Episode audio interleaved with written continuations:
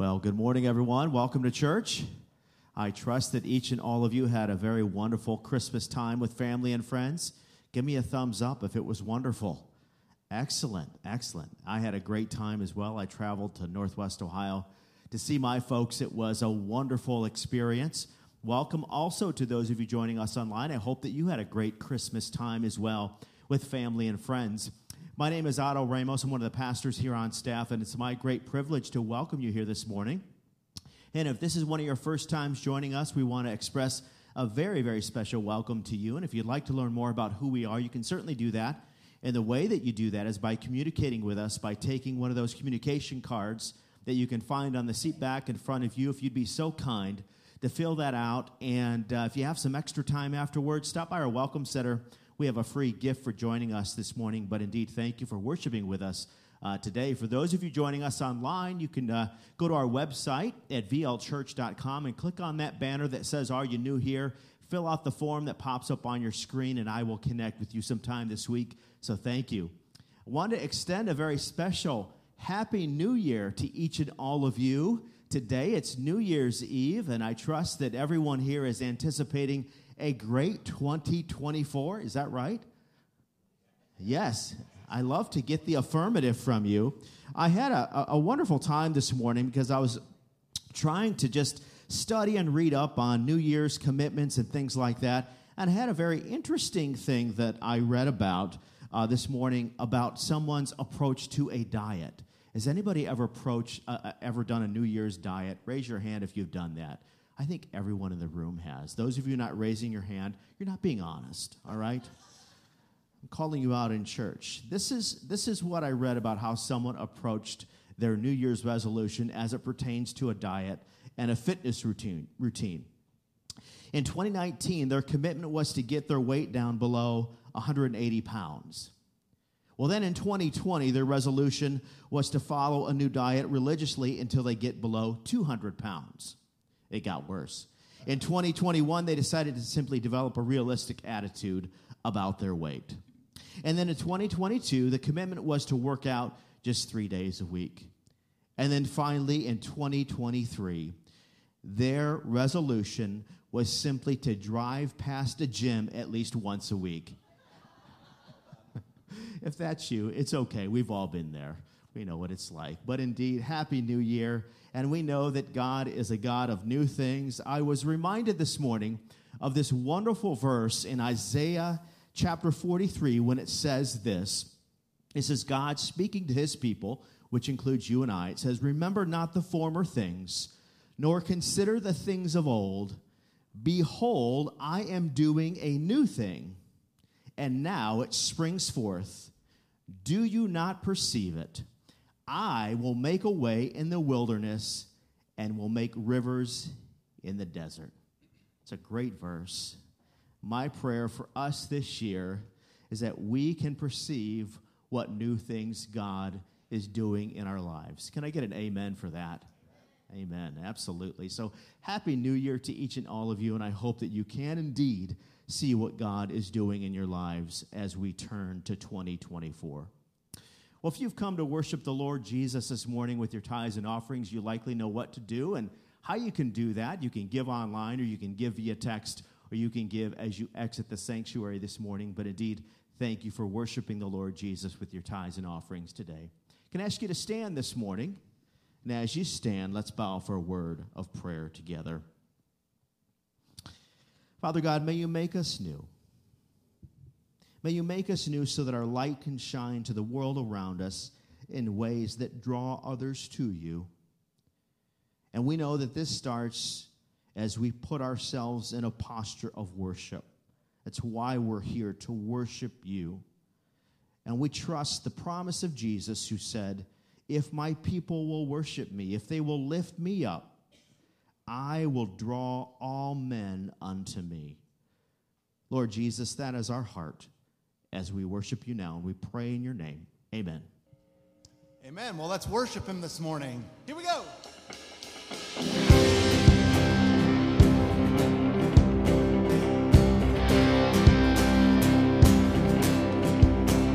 There's a fountain I know where blessings overflow, where living water Thank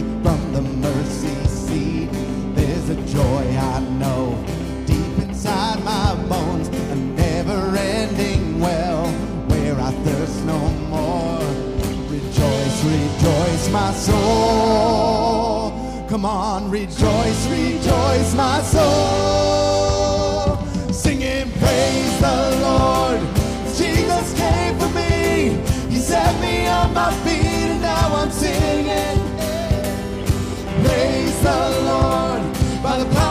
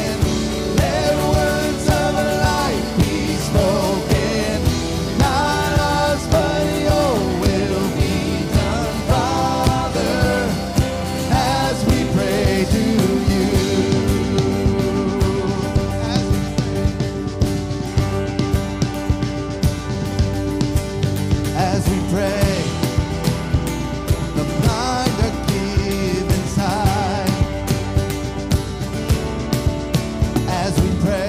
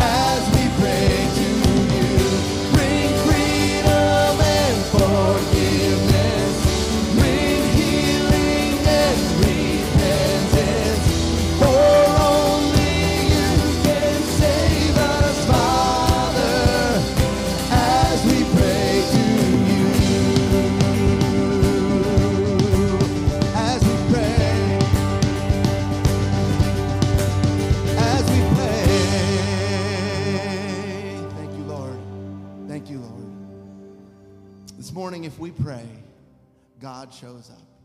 He begins to bring His will into our lives, and our will begins to align with His. And I know going into 2024, I want my will to be aligned with His because His is so much better than mine. I need Him in so many ways. I need Him to lead and guide me. I need Him for personal provision. I need Him for healing. I need Him for peace. I need Him for joy. And I once heard a pastor preach this, and it was, it was something that touched my heart so much, and I want to share it with you. Never put yourself in a position where you don't need something from God. That means you're just putting your faith in yourself. And we don't have it together. But He does. As we pray, He comes into the room. So this morning, you have an opportunity in this next song to pray. And I ask that you would seek the Lord as we're singing and say, Lord, what do I need from you in 2024? What do I need from you? Because I know that you never stop working, you never stop. So, what do I need from you? Because I'm going to pray it right now into this room. As we sing this next song, seek the Lord, allow Him to seek your heart, and show you just what you need from Him. Let's worship Him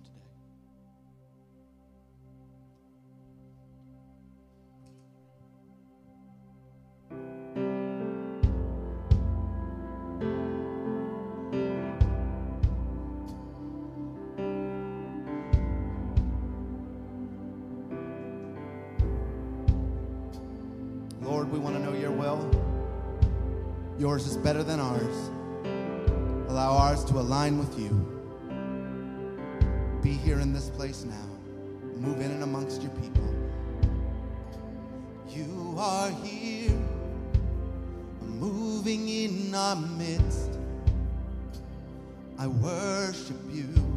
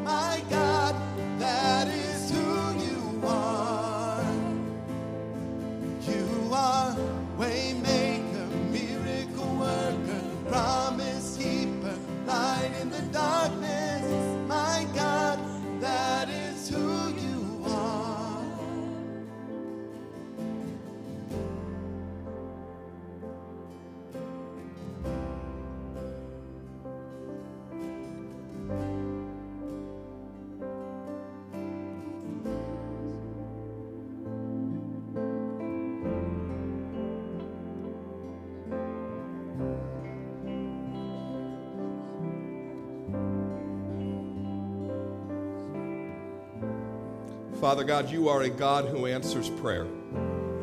You are a God who meets with your people. You are a God whose presence can be keenly felt, a God whose presence can change lives. Lord, I pray that in the days and weeks to come, your people would be more convinced of your promises than we've ever been before. I pray in the days and weeks to come, we'd be more peaceful, resting in your sovereignty than we've ever been before. God, I pray that in the days to come, we'd be more passionate for the name of Jesus than we have been in the times before. Lord Jesus, I pray in the days to come, we would seek out and find the Spirit of the living God who changes us and makes us into the people that we were designed to be. I pray in the days to come, we'd see a harvest, a harvest for the kingdom of God because we prayed, because we expected, because we anticipated the move of the living God. And I pray that our words would not be quiet and reflective and sad.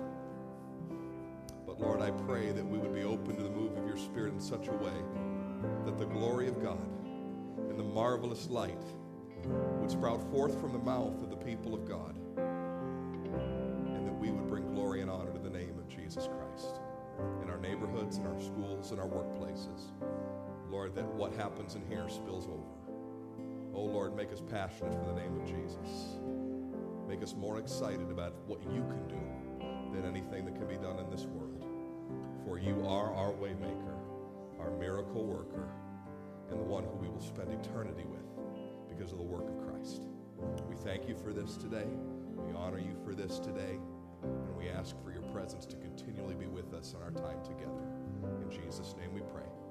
All God's people said, Amen. Amen. God bless you. You may be seated.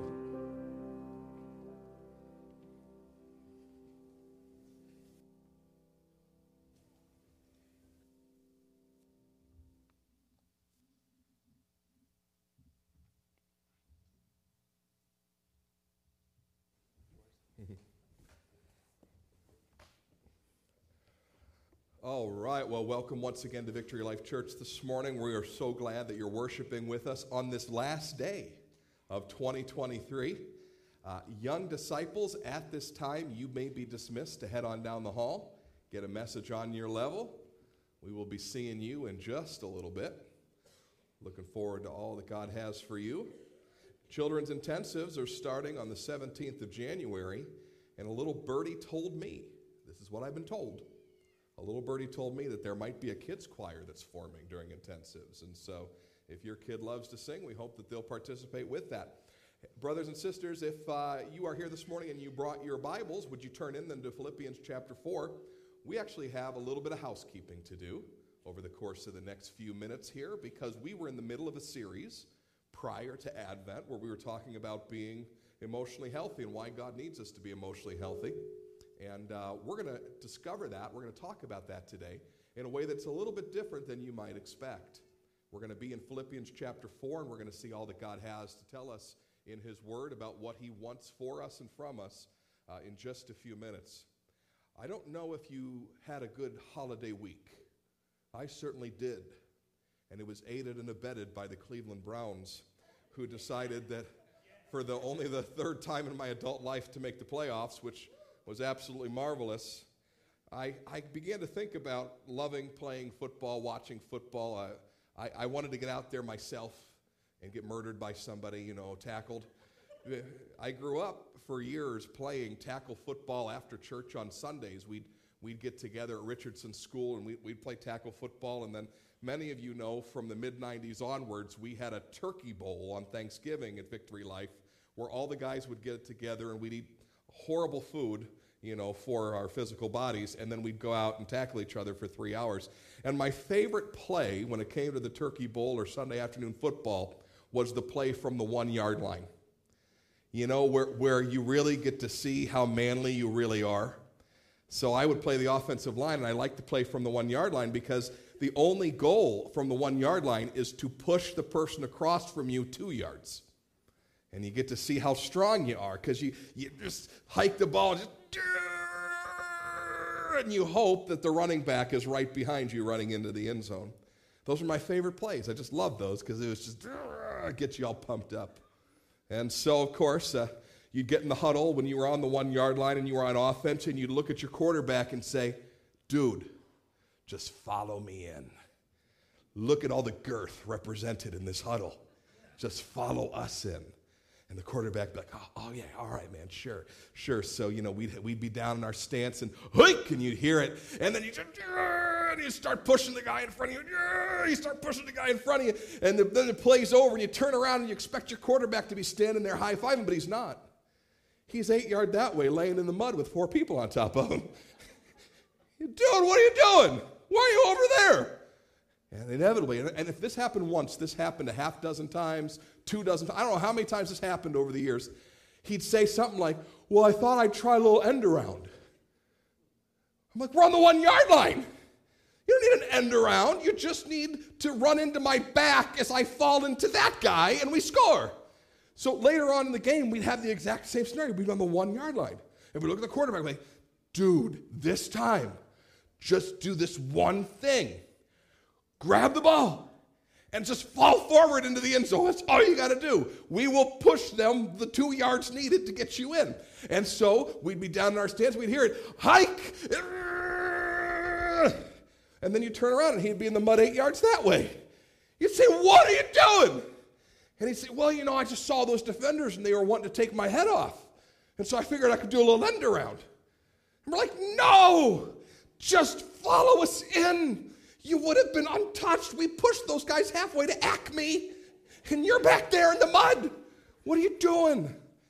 But it's a scary world out there when you got 11 guys lined up wanting to take your head off. And you think, maybe I can scoot around end. Maybe nobody will get me. But with just a little bit of discipline, with a little bit of faith, he could have just walked in untouched. You know, fully formed disciples are emotionally healthy. We need to be that way. Sanctified Christians, we need to have this whole thing together heart, mind, soul, spirit. This ought to be composed. It ought to be composed for you know, two main reasons. Number one, Jesus is trying to win a lost and a dying world unto himself. And if his people are walking around like a hot mess, that's a little bit harder. If we don't get composed, if we don't get regulated, if we don't become people who, who have a, a confidence in God, a, a peace that we exude, a joy that we know that is both winsome and worthy of notice.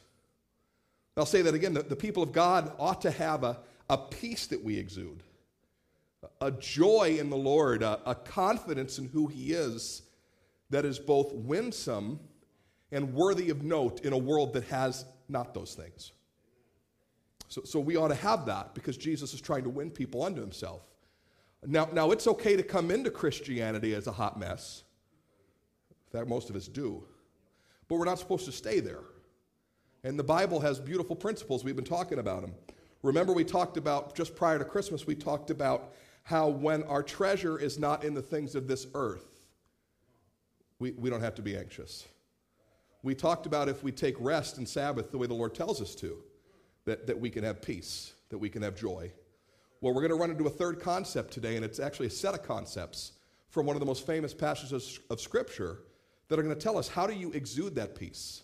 How do you embody that joy? How do you have that confidence in God that's winsome, that's noteworthy, and can help win people to Jesus? Here's the other side of that. that that's, the, that's the ministerial side. Here's the other side God loves you, so He doesn't want you to be a mess. Like, He cares. He really cares about you. So, so maybe today you're drowning in your thoughts and your emotions. Well, let's, let's, let's take that to the Word of God and let's see what it has to say about that. But if you maybe you're not drowning today, but maybe nobody could describe your emotional state as winsome. Well, then the Bible has something for you today too, because we want to do something for the Lord in this world. And, and the way we live our lives should be winsome, it should be noteworthy. So here's the dangerous part. This is where everybody stops amening. There's five imperatives in the, in the scripture today. Five. There's actually six, but I, I put two together so we wouldn't be here till two. So, so there's five different things that Paul tells us to do in this short little passage, but there's also two great promises. Two great big promises from Philippians chapter 4. So let's take a look at the promises, and then we'll take a look at the imperatives, and let's see if we can get to that place where, where what we have here, what we exude, is the peace and the joy and the winsomeness of the Lord. Are you in Philippians chapter 4? One of the most famous passages of Scripture. Here we go, verse 4 and following. Rejoice in the Lord always. Again, I will say, rejoice. Let your reasonableness be known to everyone. The Lord is at hand. Do not be anxious about anything, but in everything, by prayer and supplication, with thanksgiving, let your requests be made known to God. And the peace of God, which surpasses understanding, will guard your hearts and minds in Christ Jesus. Finally, brothers, whatever is true, whatever is honorable, whatever is just whatever is pure, whatever is lovely, whatever is commendable, if there's any excellence, if there's anything worthy of praise, think about these things. What you have learned and received and heard and seen in me, practice these things, and the peace of, or I'm sorry, let me get this right because this is important. And the God of peace will be with you. Not the peace of God, but the God of peace will be with you. Practice these things, and here's the promise the God of peace will be with you. So that's the first promise. Let's talk about the two great promises of this passage. The, the first great promise is what we're going to look at right here at the end, verse 9 that the presence of God, the presence that is peace, will be with you. Now, I don't know about you. Have you ever had anybody that could step into your life, could step into your world, step into your home, step into your office place, and you're just like, oh, thank God they're here. Thank God that person is here. When they walk in the room, the atmosphere has changed. Everything's different because of that person. I don't know if all of you have that. Some of you probably have a few people that they walk in the room and you're like, oh, dear God, they're here, right? I, am not, I'm not real happy that they're here. But, but there are some folks that, that, that can walk into our. My, my father was this way. My father was this way. When, when my dad walked into the room, there was a peace, there was a joy, there was a winsomeness about who he was and what he was exuding. And it wasn't him, because I'd seen him angry. but the Spirit of God was, was evident, was evident. Well, that Spirit of God that exudes peace and that exudes joy, that's available to you without another human needing to enter the room. He just needs to enter the room. His presence just needs to be in your life. And that's the promise here. If you practice these five imperatives, the God of peace will be with you. Peace is not over here in a peace bubble that you just got to take hold of. Peace is where God is. And that's so different than before we knew Christ. Because before we knew Christ, the presence of God meant death. That's scary stuff. Nature trembles in the presence of God until they're forgiven, until they're sanctified and made holy by Christ. Once you know Christ, then you don't need to tremble in the presence of God. Peace comes in the presence of God. So, so the promise here is that as you practice the presence of God, thanks, Brother Lawrence, it's a book. If you practice the presence of God, peace is going to be yours. This is the emotional state that God wants to have you in all the time because his presence is so keenly felt in your life. He can set the tone, he can change the feeling in the room. He can take those negative thoughts, those negative emotions, and the patterns of those negative thoughts and emotions and go, no, you're not going to go there. You're just not going to go there because I'm here. 26th of December, I'm sitting there with my family, we're having dinner, and somebody goes, I'm so sad Christmas is over. And I yelled, No! we are not going to go into the December 26th doldrums. We won't do it. We're going to have joy this week. We're going to enjoy each other's presence this week. We're going to have fun this week. Christmas is not over. Christmas is all week long, and we're going to enjoy it. We're going to have fun, and you're not going to get depressed. We won't do it. And I really did. I yelled at him just like that. And there, we just weren't going to go there. Now, I don't, I, don't know if God's in the business of yelling at you while you're in his presence or he in yours, but there's just places you won't go if you're in the presence of God. There's just emotional states and places that, that he won't let you go because of his presence.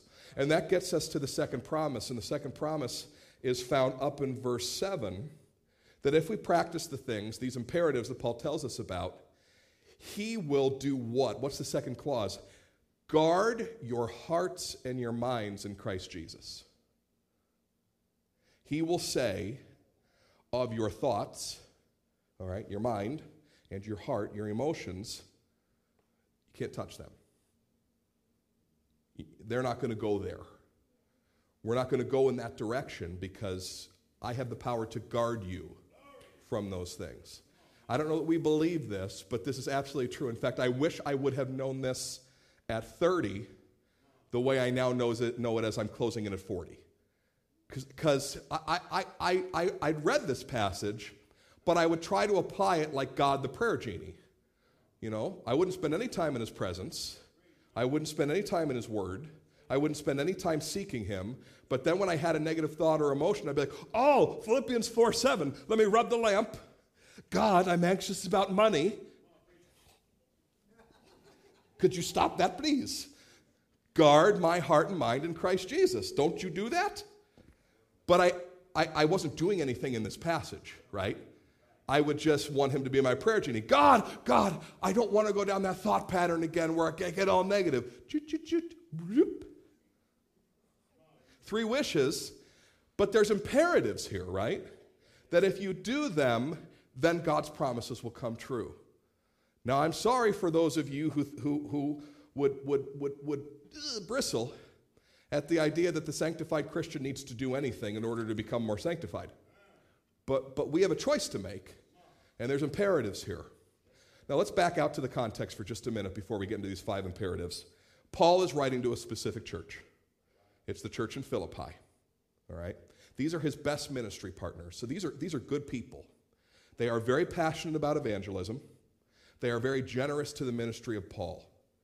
But they have problems. There's problems within the church. They don't always get along. That's one of the reasons this book is written. Because we're supposed to forbear with one another, we're supposed to forgive one another, we're supposed to take care of one another, except that people can be stinkers. And, and over time, a church family can sometimes get into it like family gets into it, right? And, and Paul's writing into that, saying, let's not go down those negative patterns. That's one of the issues. They also are facing persecution, like real persecution. People are doing bad things to these Christians because they're Christian. And then they have the normal pressures of life the pressures of, of health struggles, the pressures of financial struggles, the pressure of relational struggles. So they got all of this going in to it. They're just like us. They, they, they live like life like us. And Paul is writing these imperatives to them, saying, God can guard your heart and mind, and his presence can be your peace. But what's your side of it? Verse 4 Rejoice in the Lord always. And again I say, rejoice. Paul knew we wouldn't believe him. He knew we would not believe him that this was important. Because the full measure of our conversion becomes evident when we stop rejoicing in the things of earth and we start rejoicing in God. That's the full measure of our conversion. Our happiness and comfort is not derived from the created thing. Our happiness and comfort, and actually, we're actually on a higher plane, right? Because a higher plane than happiness and comfort is joy and peace. That's the actual things that we're to feel. If we get to the higher plane, that's from God. We're busy before God trying to find happiness and comfort in the created thing. We find Jesus because we realize that wasn't satisfying. But after finding Jesus, then what often takes place is we don't make a full conversion and begin to rejoice in God. Now we just have Jesus and we go back into finding happiness and comfort in the created thing again. So we don't have peace. And what, what God is trying to get across to us through the Apostle Paul is our joy is to be found in Christ. Our peace is to be found in our relationship to Him. And if we seek those things, then this thing starts to get regulated. Then our hearts and minds and emotions begin to be changed. If you want a great supplementary passage to this passage today from the very words of Jesus, I would love you to read John 15 again in your Bible study this week, where Jesus says, I've said these things to you that your joy may be complete. My joy will be complete because we'll be in strong relationship, but your joy will be complete because we're in strong relationship. So that, that's, that's what we don't believe because we're still rejoicing in the created thing. Now, I can find happiness in the created thing, and that's not wrong. Thank you, God, for hot showers. Thank you, God, for clean running water. Thank you, God, for indoor plumbing. Thank you, God, for King's Hawaiian rolls, whatever it is. I can thank God for those things, but I, I don't rejoice in those things. I don't put my, but people do. Maybe, maybe not the King's Hawaiian rolls, but people do put their joy in the things of earth rather than seeking joy in the things of God. And then they, they don't have peace. And they're like, why don't I have peace? Why don't I have joy? Because they've never learned to rejoice in God. And so you kind of, maybe you never ask yourself this question, but, but maybe it's important that you do. Why, since from the dawn of time, from the dawn of true religion, from the point at which God revealed himself as Yahweh God, I am that I am, why was there always music time during worship time? Why was there always hymns and songs? Because God recognized that people needed to learn to rejoice in, glory in, enjoy the presence of the Lord. And song is something that takes us out of whatever side of our brain is very analytical, whatever side of our brain which is very matter of fact, and puts us into that place where we're joyful and at peace and at rest. And we make this switch to a place where we are rejoicing in who God is and what He has done and what we expect Him to do. So, rejoicing in God in order to regulate this thing is not the hardest thing in the world because every church that you go to, sans a few, will start with an opportunity to rejoice in Him from the minute the worship service starts. They'll give you an opportunity to switch over and begin to learn to rejoice in God. So that's why when we're singing a song like You're the Waymaker, You're the Miracle Worker, You're the Promise Keeper, we're calling to mind all the reasons that we should have joy in God. We're calling to mind those things as we pray. The, the heart of God and man unite. What, what a beautiful thing that God loves us enough to help unite our hearts to Him. And we begin as we think about and sing about and, and reflect on the things of God to begin to take joy in Him rather than this stuff, the created thing. It's a beautiful thing. It's what we're called to do. But Paul, Paul knew he wouldn't believe him. Paul knew that this would be a, secondary conversion for us to say, Yes, I've converted to Christ, but now I've converted what I find joy in. What I find joy in. We're supposed to find joy in the Lord. The second thing Paul says, a second imperative, is that we ought to be reasonable.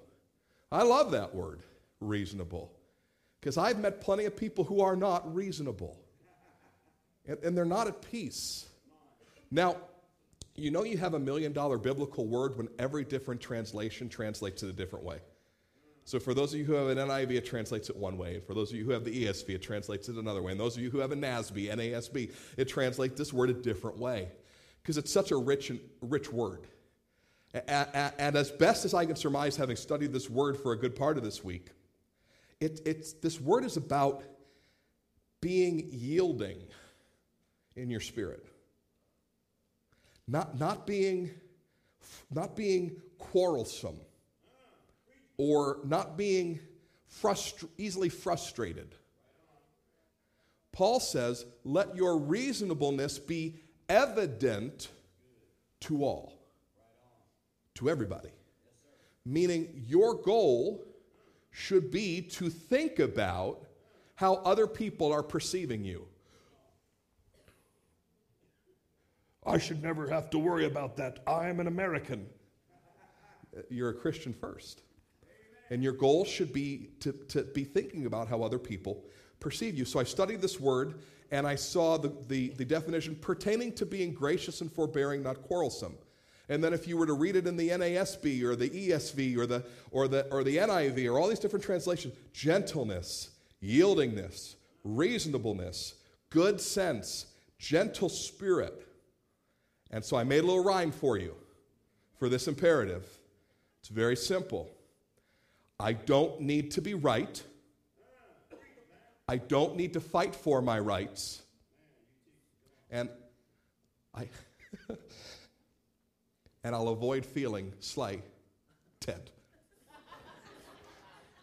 So I, I don't need to be right. I don't have to fight for my rights. And I'll avoid feeling slighted. Let your reasonableness be evident to all. Not just the people in church between 9 o'clock and 10.30 on a sunday morning but to your coworkers to your neighbors to that family member who's not reasonable who's always fighting for their rights and stomping on yours. Let your reasonableness be evident to everyone. I hate words like everyone.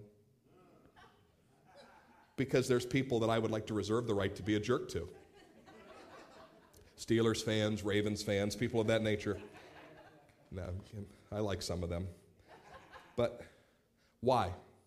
Paul just pulls us up to the higher plane, doesn't he? Because the Lord is near. The Lord is at hand. Jesus is returning. You don't have time to fight over the petty little things.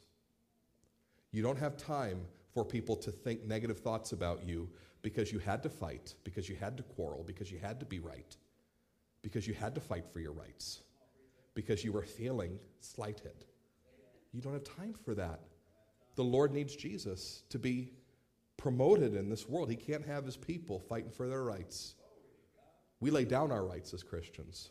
We lay down the need to feel like we're right all the time. Oh, and boy, if you want to remain in church till you're, you know, with Jesus, you're going to have to lay down the inclination to feel slighted. You got to lay it down. I, have a beautiful promise about Victory Life. You stay here long enough, you'll feel slighted. I will offend the crud out of you, or someone else will. I will. I promise. It's the only thing I can promise you about how I'll treat you. I will eventually make you feel negatively about the way I've treated you. Somebody else on staff will too. A couple of the elders might join in. Couple trustees might really frustrate you. Okay? See, because we're family. We're family. See, this is what Paul was writing into. The family was fighting a little bit. And he couldn't have that because the Lord is at hand. And we've got a bigger job.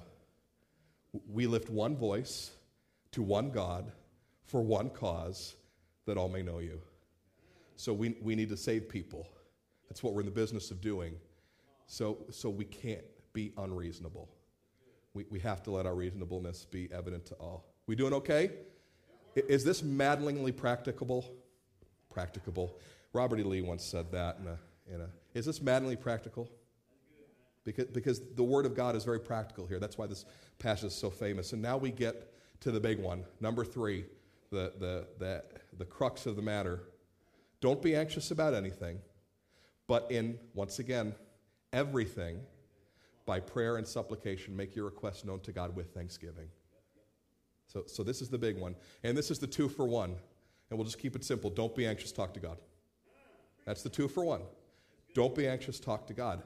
And, and I, I, I stumbled upon something this week in my study. Do you remember how Jesus says, get into your prayer closet? Do you remember those words from what, Matthew chapter 6? And I thought, why do you need to go into a closet? Well, the issue was, is at that time in history, when you prayed, you prayed out loud. And if you're praying out loud, there is perhaps a performative nature to that.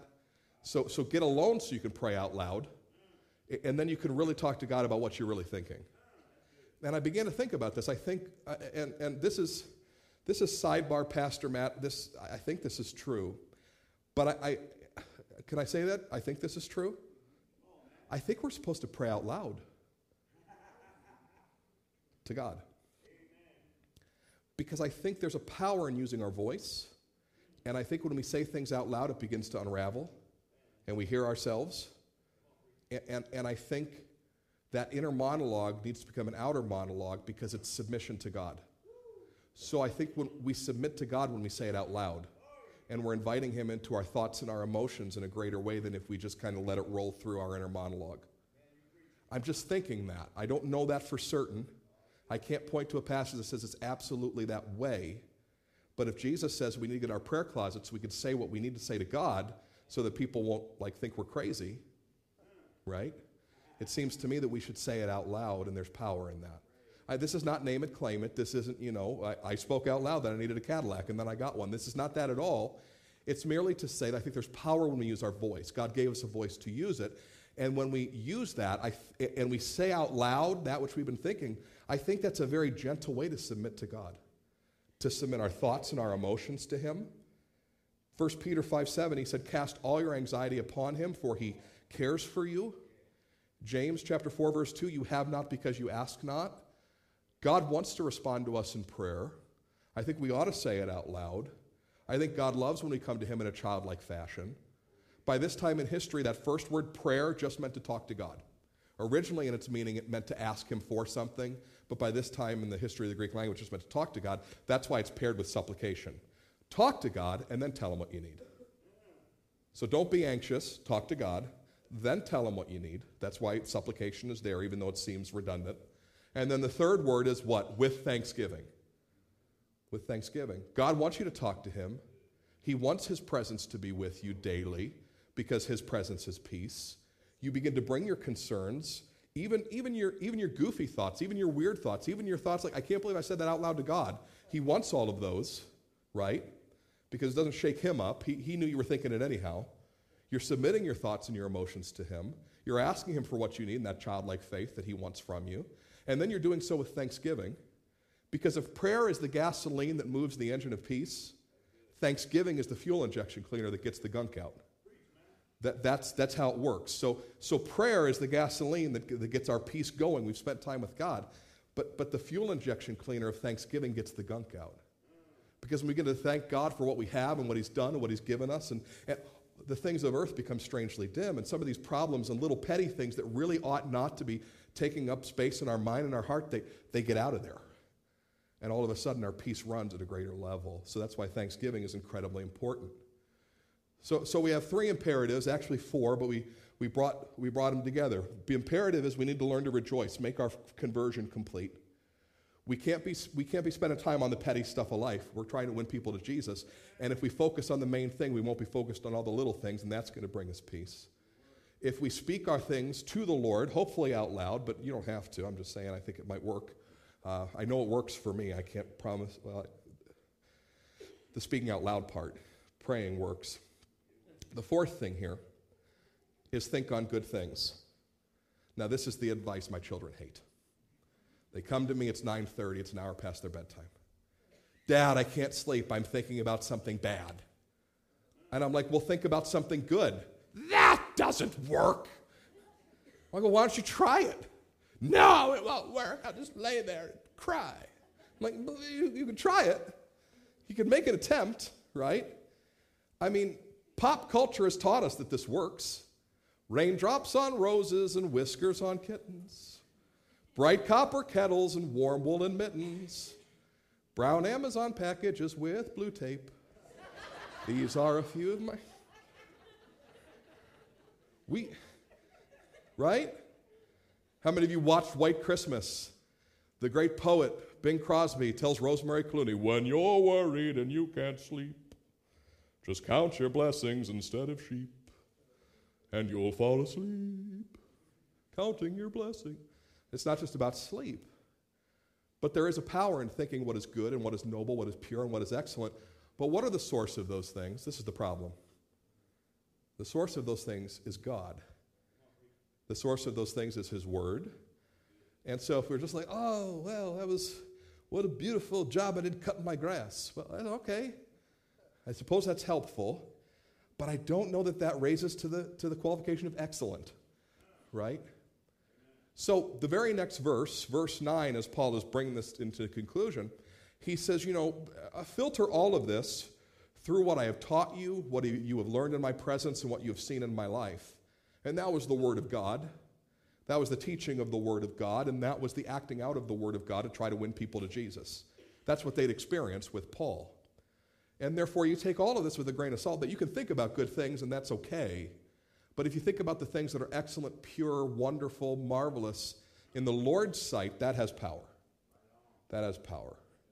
So, so I, I, I would tell you that yes, I, I don't know that I can think about the way I cut my grass and arrive at peace. But I can think about the things of the Lord and what He has done and what He is doing. And that can bring me peace. Last point. You never thought we'd get here in under an hour, but here we go. This is, this is the big one. Verse 9. Put 1 through 4 into practice. If you do these things, if you do these things, then the God of peace will be with you. Not, not if you if, if you know those things are right, because Pastor Matt said so, but if you actually put them into practice. So let me ask you is there something practical and real you could do to begin rejoicing in God? I mean, I could spell it out for you, but then we'd be here for another 45 minutes, and I don't think I need to. I think you're smart. You could make a willful decision. Uh, willful sounds negative. You could make a decision of your will to rejoice in God if you wanted to and stop rejoicing or trying to find comfort and happiness in the things of earth. You could make that decision and you could do something about it immediately. And the Bible says that would begin to bring the God of peace, his presence into your life. Okay? Secondly, we've learned that you need to let your reasonableness be evident to all. Can I ask you something? What's getting you stirred up and getting you angry and negative? Can you do something about that? That you might become more reasonable? What gets you all churned up? What? What form of communication gets you churned up? What are you clicking, watching, or scrolling through that makes you less reasonable and gets you upset, gets you angry? Because th- those things have nothing to do with the kingdom of God and what He's trying to do in this world. Maybe if we spend a little less time clicking and watching and scrolling, and a little more time turning and reading and thanking and praising, our reasonableness would be a little more evident to all. What are you going to do about prayer? This is a big question. What are you going to do about prayer? Are you actually going to set aside time on January the 1st to spend some time talking to God? Just letting Him know all the things. Well, I'm not in trouble. Great. Great. If the only time you talk to your spouse was when things were bad, would that be good for your marriage? Certainly not. You talk to your spouse every day to maintain the relationship. Why don't you talk to God whether things are good or bad tomorrow? Try five minutes. He didn't say an hour, try five. Start somewhere. Build in that discipline of, of letting God know what you need, speaking out loud to Him, thanking Him for the good things in your life. And that way, when the real trials come, you won't have to rub the genie lamp because you'll already know His peace and you'll already know His presence. You won't have to rub the lamp and say, Are you going to guard my heart and mind or not? No, it's already going to be there. And therefore, if, if you even move on those three things, it's going to be a lot easier to think about what is pure and noble and excellent. If you just make a move on one through three, then you'll have context for what is pure and good and excellent and noble and praiseworthy. So it, it, it's, it's highly practical, but I don't know that we always believe it because we do other things. We prioritize other things, and th- then we, we hit those patches of negative thoughts, negative emotions, negative actions. We, we offend the crud out of somebody because we're not in a good place. But, but God says no. No. Folks, the, the Word of God is incredibly practical, and it's going to help you get to the place that you need to go. So the only question that remains to us is are you going to follow God in to emotional health, or are you going to try to do an end around? That leaves you laying in the mud. That leaves you in a place where God's just looking at you going, I provided a way for you. Just, just follow me. What are you doing back there? That is not what we talked about. And, you could get here by January 3rd. You can either be laying in the mud by January 3rd, or you could be scoring, right? You can be in the end zone with the Lord, guard, having Him guarding your heart and mind in Christ Jesus, changing the way you think and changing the way you process. It's completely up to you. His promises are true. I, I, I got to be honest, I didn't know it at 30, but closing on at 40, I know they're true. Because I didn't believe them at 30. I, I just believed that they were right, but I hadn't put them into practice. Let's pray. Heavenly Father, we just thank you for our time together today. And when I say time together, I don't mean just with our brothers and sisters in Christ, I mean with you. Lord, you speak through your word. You're so faithful to do that, and we thank you for it. Lord, for every heart that is bowed before you today, would you speak one or two things right now that needs to change? And if your heart's bowed before him, why don't you ask him, Lord, what needs to change? What needs to change?